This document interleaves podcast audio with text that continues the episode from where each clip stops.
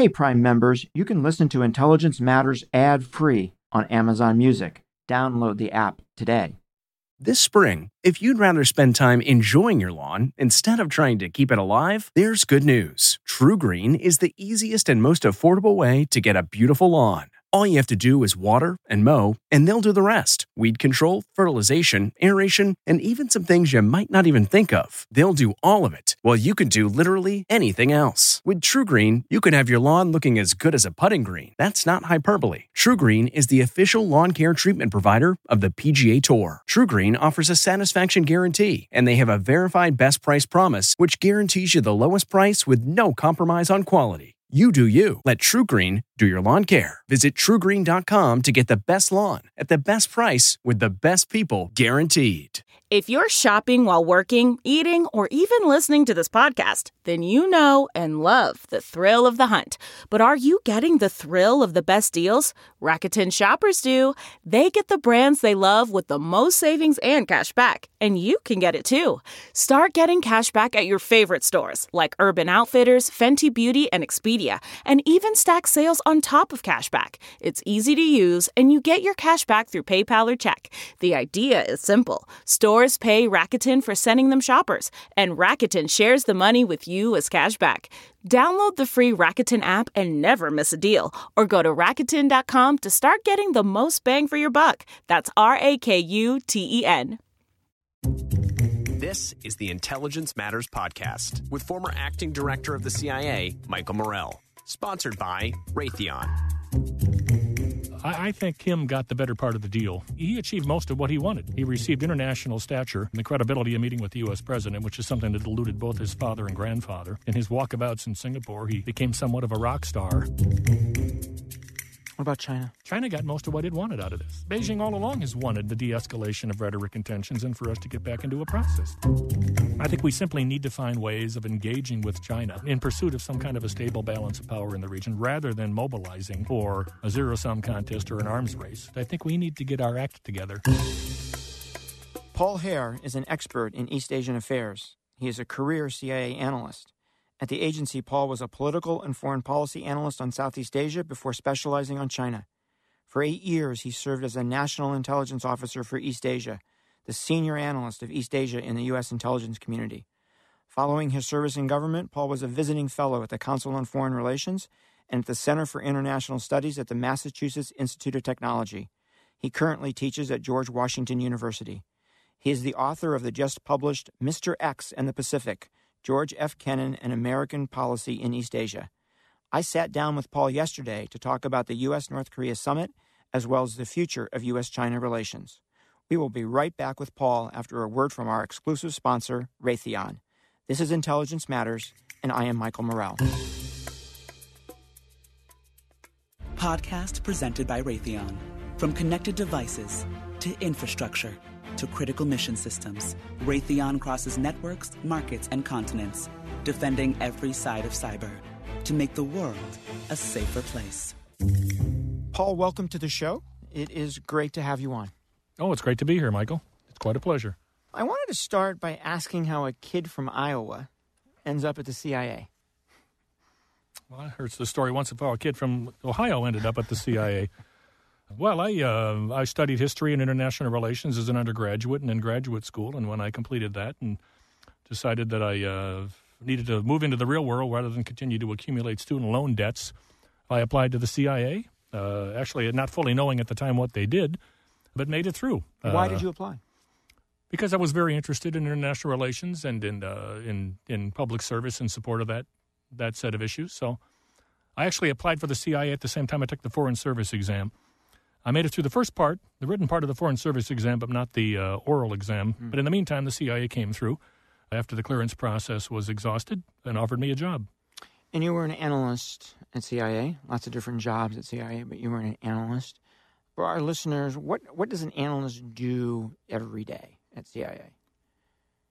What does an analyst do every day at CIA? Yeah. Well, I think depending on their portfolio, their job is to stay up to speed on what's happening in their area of responsibility to assess it based on all of the intelligence information they're getting in from both government and non government sources and contribute to the analysis that's produced for the foreign policy team and across the government writing primarily, but increasingly briefing as well.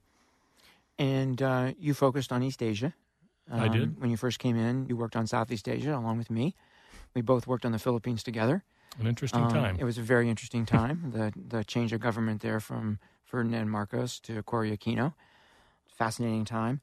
And, and, and, and then you went on to spend an awful lot of time focused on China. What got you interested in East Asia and, and interested in China in particular? Well, actually, I became uh, an East Asia analyst, admittedly by accident, because I didn't know anything about East Asia, frankly, when I first applied for the job at CIA. The only foreign area I knew anything about is a Cold War uh, history student was Europe and, and Russia, the Soviet Union. So when I applied to work originally, it was to work on Western Europe. But the clearance process took several months, and, and during that time, the position I had applied for had been uh, assigned to someone else. But they still wanted me and said, We need an analyst on Southeast Asia. I said I didn't know anything about Southeast Asia, and they said, "Well, you'll learn on the job if you want it." Which I seized the opportunity, so I kind of fell into being an East Asia specialist, and I did that for five years, as you said, working primarily on the Philippines during that period, and then I took off a sabbatical uh, year uh, to start my doctoral program, and when I came back to the agency after that year, I was offered the opportunity to work on either China or Japan, and I just simply decided at the time that China was going to be much more important. I Good thought choice. Good over choice. the long term. Not to denigrate the importance of Japan, but Okay, North Korea. Paul, walk us through what you think the key developments were yesterday in Singapore. How do you how do you think about what happened?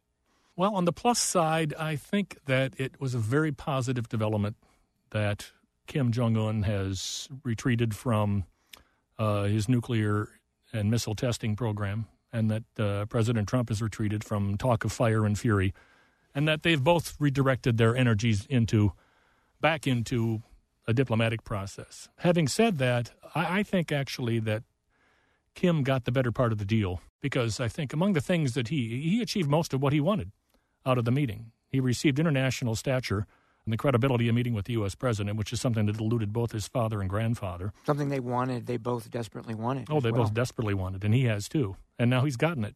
In fact, in his walkabouts in Singapore, he became somewhat of a rock star. And why is that important to him? Oh, just the international credibility. I mean, he knows that uh, his government is seen as a rogue regime and that we don't recognize it diplomatically.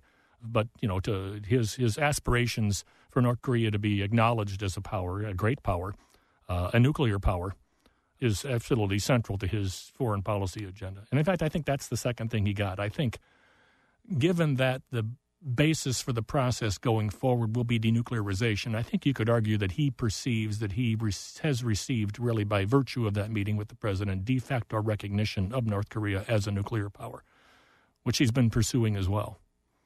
Is there a domestic political piece of this for him? Does No. That, that- that- how much does that matter? I think it matters. I think it, I, I personally think, frankly, it matters less than is generally perceived. I mean, he obviously wants the international, the domestic credibility and legitimacy that this international stature affords him. But I think the presumption that he is nervous about his domestic position is easily overstated.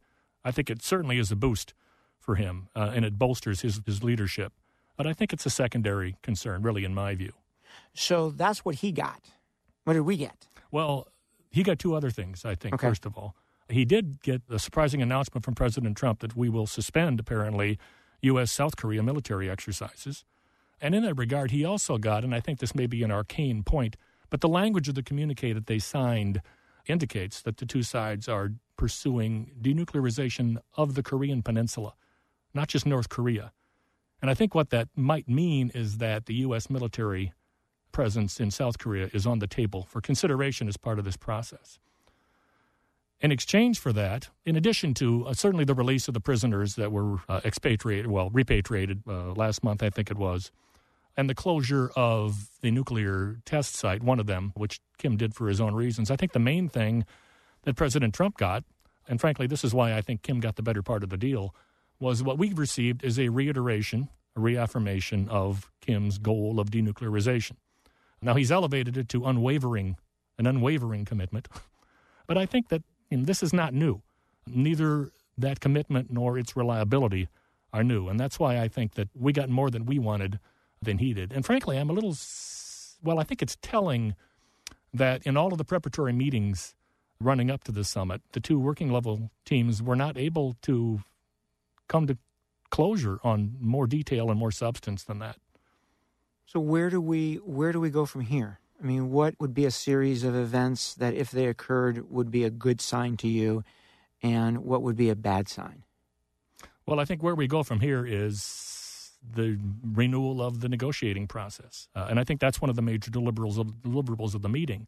But frankly, all of the substance and all of the details of the issues between us remain to be addressed now in that process. Uh, and I think what's going to be really key here is North Korea's earlier and uh, explicit insistence that the process be what they call phased and synchronous. And we've been somewhat resistant to that because of the reliability of their record in meeting with commitments. And in terms of the, the imbalance in the concessions that are available on both sides. But all of the issues that have been talked about in the last couple months, you know, the prospects for a peace treaty, for diplomatic normalization, for sanctions relief, for economic aid to the North, and the security commitments that are key to his agenda remain to be addressed now. Uh, and on the latter point, I know that uh, I noticed that Secretary Pompeo, a couple days before the summit, indicated that Washington was prepared under this administration to go further than any previous administration on the security commitment area. But it's not clear exactly what that will look like, what we're going to say or offer uh, beyond what we have in the past. But the key problem is going to be well, the key challenge, I should say, going forward is how this process unfolds. As I said, Kim wants it to be phased and synchronous. Uh, so all of the issues that are going to be addressed in this process, uh, which is going to be open ended, you would note that the communique did not issue a timeline. Will be focused on deliberations between the two sides and other players uh, as to what happens when, who, who, makes the first concession, and what happens uh, before this reciprocal process, sort of how long it'll take four, Four, right? Four really big buckets here. One is the North Koreans have to make a declaration, right? If this goes well, the North Koreans have to make a declaration about their nuclear capabilities, right? How many weapons do they have? Nuclear weapon production capabilities, both for fissile material and for the building of the weapon itself you know, documents, scientists, all of that, right? Both that, a declaration and a verification process. And a verification of that declaration, right? That's a huge step. And then there's getting the timetable right between them them destroying their program and us giving the security guarantees and how do those two things align? And then even if you got that far, right, an ongoing inspection process to make sure that there's not cheating down the road, right? That's a tall order, right? That's a lot of stuff that has to happen here going forward. Just your comment on well, and I think the administration has you know incrementally acknowledged that this is not going to happen overnight. I mean, the president and his team certainly said we'd like it to happen quickly, as quickly as possible. But I think they recognize, and most of the experts, even the technical experts, say that that process is going to take a long time. And at the early stages, it may well be like pulling teeth because they haven't offered a full declaration of their capabilities, their you know what their facilities and sites are, and that's just square one. And at what stage will they require something in exchange for us before they move to the next stage? So, are you optimistic here that this is going to continue to move forward towards an outcome that advances U.S. strategic interests, or are you pessimistic? Are we going to get uh, stuck at some point? Well, I think there's, I mean, history would suggest that we're going to get stuck at some point. I mean, the precedent would suggest that. But I mean, I, I, think there's reason to be cautiously optimistic, guardedly optimistic, because both leaders clearly see utility to, to entering into this process. You know, the escalation of tensions and rhetoric, frankly, that we saw six to 12 months ago doesn't serve either side's purpose. It certainly doesn't serve the purposes of the other countries in the region, both our allies and China. So I think there's a genuine, I mean, it seems that there's a genuine commitment on both sides to pursue this. But I think there's so much potential for disagreement uh, as to how to stage the process that we, that we just need to recognize going in that this is going to be incremental and it's going to take a long time, and we're going to have to be careful at each stage not to let it spin out of control. So, Paul, in that regard, many North Korea specialists have said for years that North Korea would never give up its nuclear weapons, right? Is that now more of an open question than it used to be?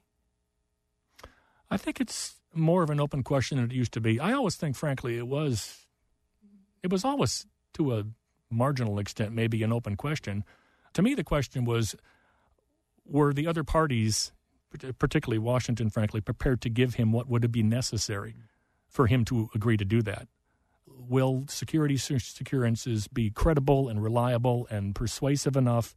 Uh, and will what other any other carrots that we have to bring to the table will they be enough for him to believe that he can really negotiate away what he sees as his only trump card?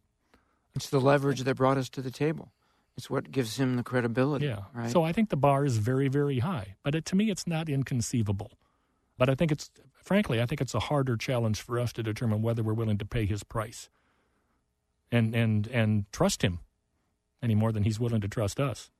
Do you read any particular significance into the fact that there was no mention in the communique of ICBMs or of biological and chemical weapons? Um, so I was hoping for a communique that mm-hmm. talked about ridding the peninsula of weapons of mass destruction and long-range missiles, right? Not just not just nuclear weapons. That would have been nice, but I can only assume that that was something that uh, the two sides were not able to agree on in advance. There's there's virtually no detail, uh, and as I said, no timetable in the communique. Uh, it all remains to be worked out, and it's I'm, I'm sure because our efforts to insert that granularity into the document were, were not concurred upon by the North Korean side. We're going to take a quick break to hear from our sponsor. We'll be right back with more of our discussion with Paul Heer. In a world where every degree, every dollar, every defender, and every domain is connected, seeing every angle is essential. That's why Raytheon works across networks, markets, and continents combining human ingenuity with artificial intelligence to outpace and outmatch every threat, to protect commercial enterprise, critical infrastructure, and mission critical systems, to deliver trusted, innovative solutions that secure our way of life and defend every side of cyber. This is Raytheon, making our increasingly connected world a safer place. Because when everything is connected, security is everything. So, Paul, three three other key actors here. Let me get your sense of how they're thinking today about U.S. North Korean relations. The first, the first being South Korea, particularly in light of President Trump's agreement to suspend uh, military exercises on the peninsula. Well, I think President Moon will certainly be very pleased that the engagement process he's been involved in for the past couple months, including directly with Kim and with President Trump, has yielded this breakthrough uh, in terms of the two of them coming together into a process moving forward, because that's what he was seeking all along. On the other hand, I think he will be concerned about the implications of the president's unilateral announcement on the exercises, which by every indication came as a surprise to Seoul. And I think that will under it will underscore lingering concerns uh, in Seoul about our attention to their interests. And I think, frankly, it will under it, it may reinforce latent fault lines in the relationship. Japan? I think the same applies to Abe. I mean, less directly because the U.S. Uh, South Korea military exercises are, are, not part of his what Tokyo has been involved in. But I think that it will he will be pleased at the process as well.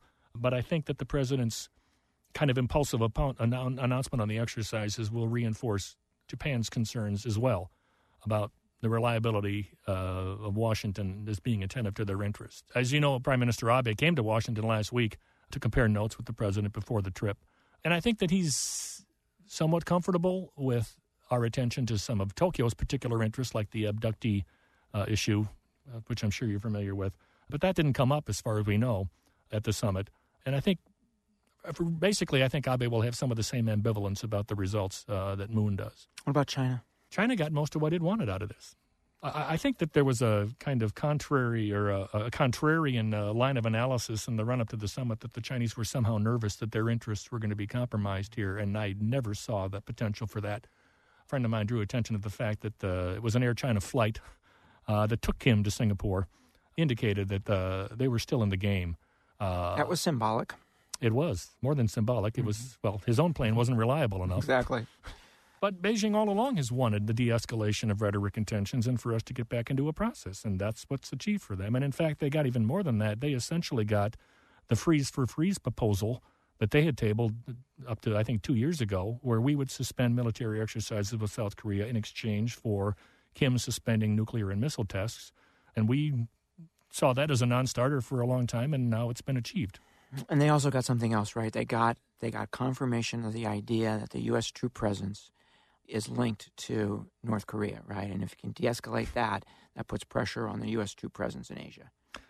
Well, I, I, wouldn't say they got confirmation of that. I mean, it depends on your interpretation of the statements that were made, and, and well, and frankly, some of the statements that the president made even before the summit, uh, where this is something he would consider. Right, right. That's uh, what I uh, mean. And the Chinese and the and the North Koreans uh, clearly share that goal of getting the U.S. military presence off the peninsula. But again, if, if that is something that uh, is on the table, that will also possibly reinforce President Moon's concerns in Seoul. Mm-hmm. I do find it interesting, Paul, that the U.S. agreement to suspend the military exercises was not part of the communique, right? So I wonder what else was discussed, what other agreements might have been, you know, that we don't know about yet. We just don't know what happened in that one-on-one meeting.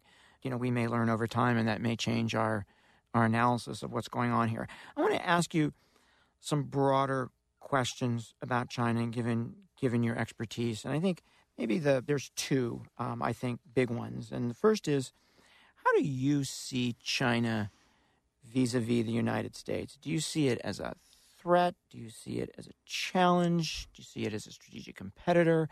How would you characterize it? I would certainly characterize it as a challenge, as really an unprecedented challenge. I see it as a, I think it's certainly safe to call it a strategic competitor. I think it's an overstatement to call it a threat. And I think that the, you know, one of my concerns is that I think that this is a function of a stereotype and a mischaracterization of China's strategic objectives toward us, well, and certainly toward its role in the region and in the world. I noticed that the the national security strategy document says that China's goal is to, uh, I think, shape a world antithetical to U.S. interests and values. And part of the prevailing narrative, in addition to that, is that China wants to kick the United States out, out of East Asia, uh, wants to supplant us as the global hegemon, wants to remake the international system in its image. I frankly don't think any of these things are true. I think they're an exaggeration of China's what are their ambitions? motives. I, what are their ambitions? The, I, China wants to maximize its wealth and its power and its international influence, but it believes that it was denied its rightful place in the region and in the world for most of the 19th and 20th centuries. And a lot of their, uh, as a historian, their ambition is aimed at overcoming that. Now, I think that in pursuit of that ambition, they pose a multifaceted and major strategic challenge, an unprecedented one, because I think that they're not like the Soviet Union, uh, but I think they have a lot more resources to bring to bear than the Soviet Union did. They're much more integrated into the world. I know I may be a dissenting view on this, but I don't believe that the Chinese are approaching this exclusively as a zero sum game. I think there is an ideological component to the competition they pose to us uh, because they are. I mean, there's been a lot of attention given to this, especially since Xi Jinping's references that the his party Congress last fall about offering China's developmental and governance model as one for the rest of the world to emulate. I think he certainly wants to do that. Uh, I read something today which characterized it, I thought, very well. Is China wants to make the world safe for autocracy. They want to make their, their model uh, acceptable in the world. I don't think they believe that it's either necessary or achievable for the rest of the world to become communized or socialized, but it's a formidable challenge. And they're, they're competing against us in virtually every realm. And I, I would emphasize especially the non military realms. I mean, China certainly is a military problem for us, a potential threat. But I think it, capability does not necessarily translate into a threat. And we can get come back to the military issue. Uh, but I think the challenge that China poses to us is not primarily a military one. It's primarily in the economic realm, which is where they see the bulk of their international power and influence and the diplomatic clout that they can derive from it. And this is reflected in any number of initiatives, including their Belt and Road Initiative. We can go into the details about what they're doing. But they're using every level, lever of national power at their disposal in pursuit of these strategic objectives. Uh, and I think they're going to pursue those goals relentlessly and ruthlessly. And there's going to be disputes about who's playing by the rules. But I think they're enough of a challenge even when they are playing by the rules. So, given all of that, right, which makes certainly makes sense to me, resonates with me. what's the right strategic approach on the part of the United States to China? You know, we seem we seem a little lost in in thinking about how to deal with this country. What would you say the right strategic approach is for the United States to deal with this issue? Oh, well, as you know, I was an intelligence analyst, so I wasn't practiced. You weren't asked this question with- before. I wasn't asked questions about what our policy should be. But in retirement, I've been able to contemplate these things. And I think there are several components there. And it has a lot to do with, as you said, we, we appear to be a little lost. I think we need to get our act together. And I think that involves several things. I think, first of all, I think we need to come up with a more accurate and rational understanding of China's strategic intentions, as I said a minute ago, than I think currently prevails. Because I think we've simply exaggerated their threat into something comparable to the Soviet Union and something existential and something zero sum. I may be wrong, but I don't think it's any of those things. Secondly, I think we need to rationalize and clarify and perhaps even recalibrate our own strategic objectives. Partly because, you know, our relative clout and influence in the world, even though we remain the most powerful country in the world, uh, has been eroding. And I think, particularly within East Asia, which is where a lot of this is kind of the front line of our contest with China, I think we need to reassess our own goals because I frankly, my judgment is that our the primacy that we've enjoyed in East Asia since World War II is not permanently sustainable. And I think that pursuing it as such will be counterproductive.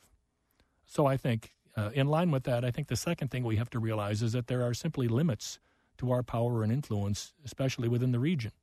And I think if you if you reassess a realistic adjust, uh, assessment of China's goals and a realistic uh, reassessment of our own, I think we simply need to find ways of engaging with China toward a stable, in, in pursuit of some kind of a stable balance of power in the region, rather than mobilizing for a zero sum contest or an arms race, which I know, frankly, a lot of people are, are advocating. And I think this will be an incremental process over many years if it's effective, but I think we need to pursue confidence building measures, certainly efforts to demilitarize the many security uh, issues and disputes that we have in the region. And I think, you know, we don't need to retreat from the field. We don't need to surrender to an exclusive Chinese sphere of influence in the region or certainly in the world. I do believe that there can be such a thing as overlapping spheres of influence. But along those lines, I think that we still can rely and should on our alliances, both within the region, certainly, and in the world. But I think we need to be careful. We need to be attentive to, I mentioned earlier, the, the ambivalence, really, that, that Abe and Moon have about the United States and its commitment to the region, its attention span, frankly, its ability to, to operate because of our own domestic political problems. I think we need to be careful not to take for granted our allies, not to assume that they will always identify their interests wholly with ours. And finally, I think the main thing we need to do is get our own act together, frankly. It's a separate issue, but I mean, obviously, there's a lot of dysfunctionality in American politics right now, and there are certain lingering economic problems we're facing in the wake of the financial crisis from 10 years ago, which is one of the sources of the perception, if not the reality, of the relative decline of the United States and the rise of China. If you're not strong at home, you can't be strong overseas. Yeah, I That's mean, we need to do that. But uh, and, and, and the reason this is so important is I mentioned before that we are engaged in a multifaceted competition with China around the world for economic influence, for, for security relationships, for diplomatic clout, for for the, the prevalence and the acceptability of our political and economic development models. We can complain about that, but uh, the best remedy for it is to step up to the plate and compete. And we can't do that until we get our act together. I mean, the one example I would cite, I mean, uh, the complaints, uh, I mean, there are certain concerns, there certainly are valid concerns about China's effort to extend its influence through this Belt and Road Initiative, which involves all kinds of loans and infrastructure projects across the Eurasian landmass to, uh, to extend China's influence. And they're doing this in ways that are not necessarily following our rules, but we're not offering the target countries a viable alternative. And frankly, the withdrawal from TPP reinforces that fact. Paul, one um, one last question. If you were briefing President Trump on China, what is the one thing that you would want him to know? I guess I would reiterate what I said before. I would want him to know that China is not trying to shape a world antithetical to U.S. values and interests.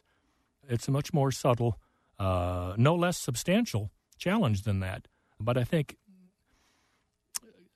mischaracterizing what China is trying to do in the world, uh, particularly with regard to our interests and our security, risks overly militarizing our China policy towards something which is probably not going to be very effective and will be very expensive in the meantime. Yeah, the wrong analysis takes you often down the wrong policy road.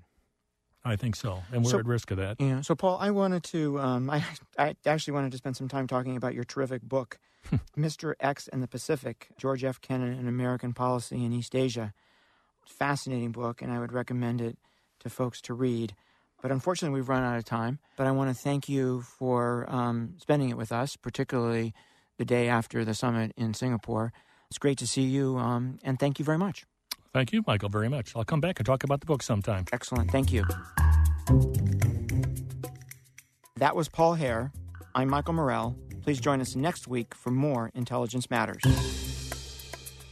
This has been the Intelligence Matters Podcast with former acting director of the CIA, Michael Morell. Sponsored by Raytheon. The podcast is produced by Olivia Gazis, Jamie Benson, and Claire Hymes. If you haven't already, subscribe, rate, and review wherever you download podcasts. You can follow the show on Twitter at Intel Matters Pod and follow Michael at Michael J. Morell. Intelligence Matters is a production of CBS News Radio. I'm CBS News correspondent Major Garrett, host of the podcast Agent of Betrayal, the double life of Robert Hanssen. During the Cold War, FBI agent Robert Hanssen traded classified secrets to the Kremlin in exchange for cash and jewels. In the podcast, you'll hear from Hanssen's closest friends, family members, victims, and colleagues for the most comprehensive telling of who Robert Hanssen really was. Binge the entire series now. Agent of Betrayal, the double life of Robert Hanssen is available on the Wondery app, Amazon Music, or wherever you get your podcasts.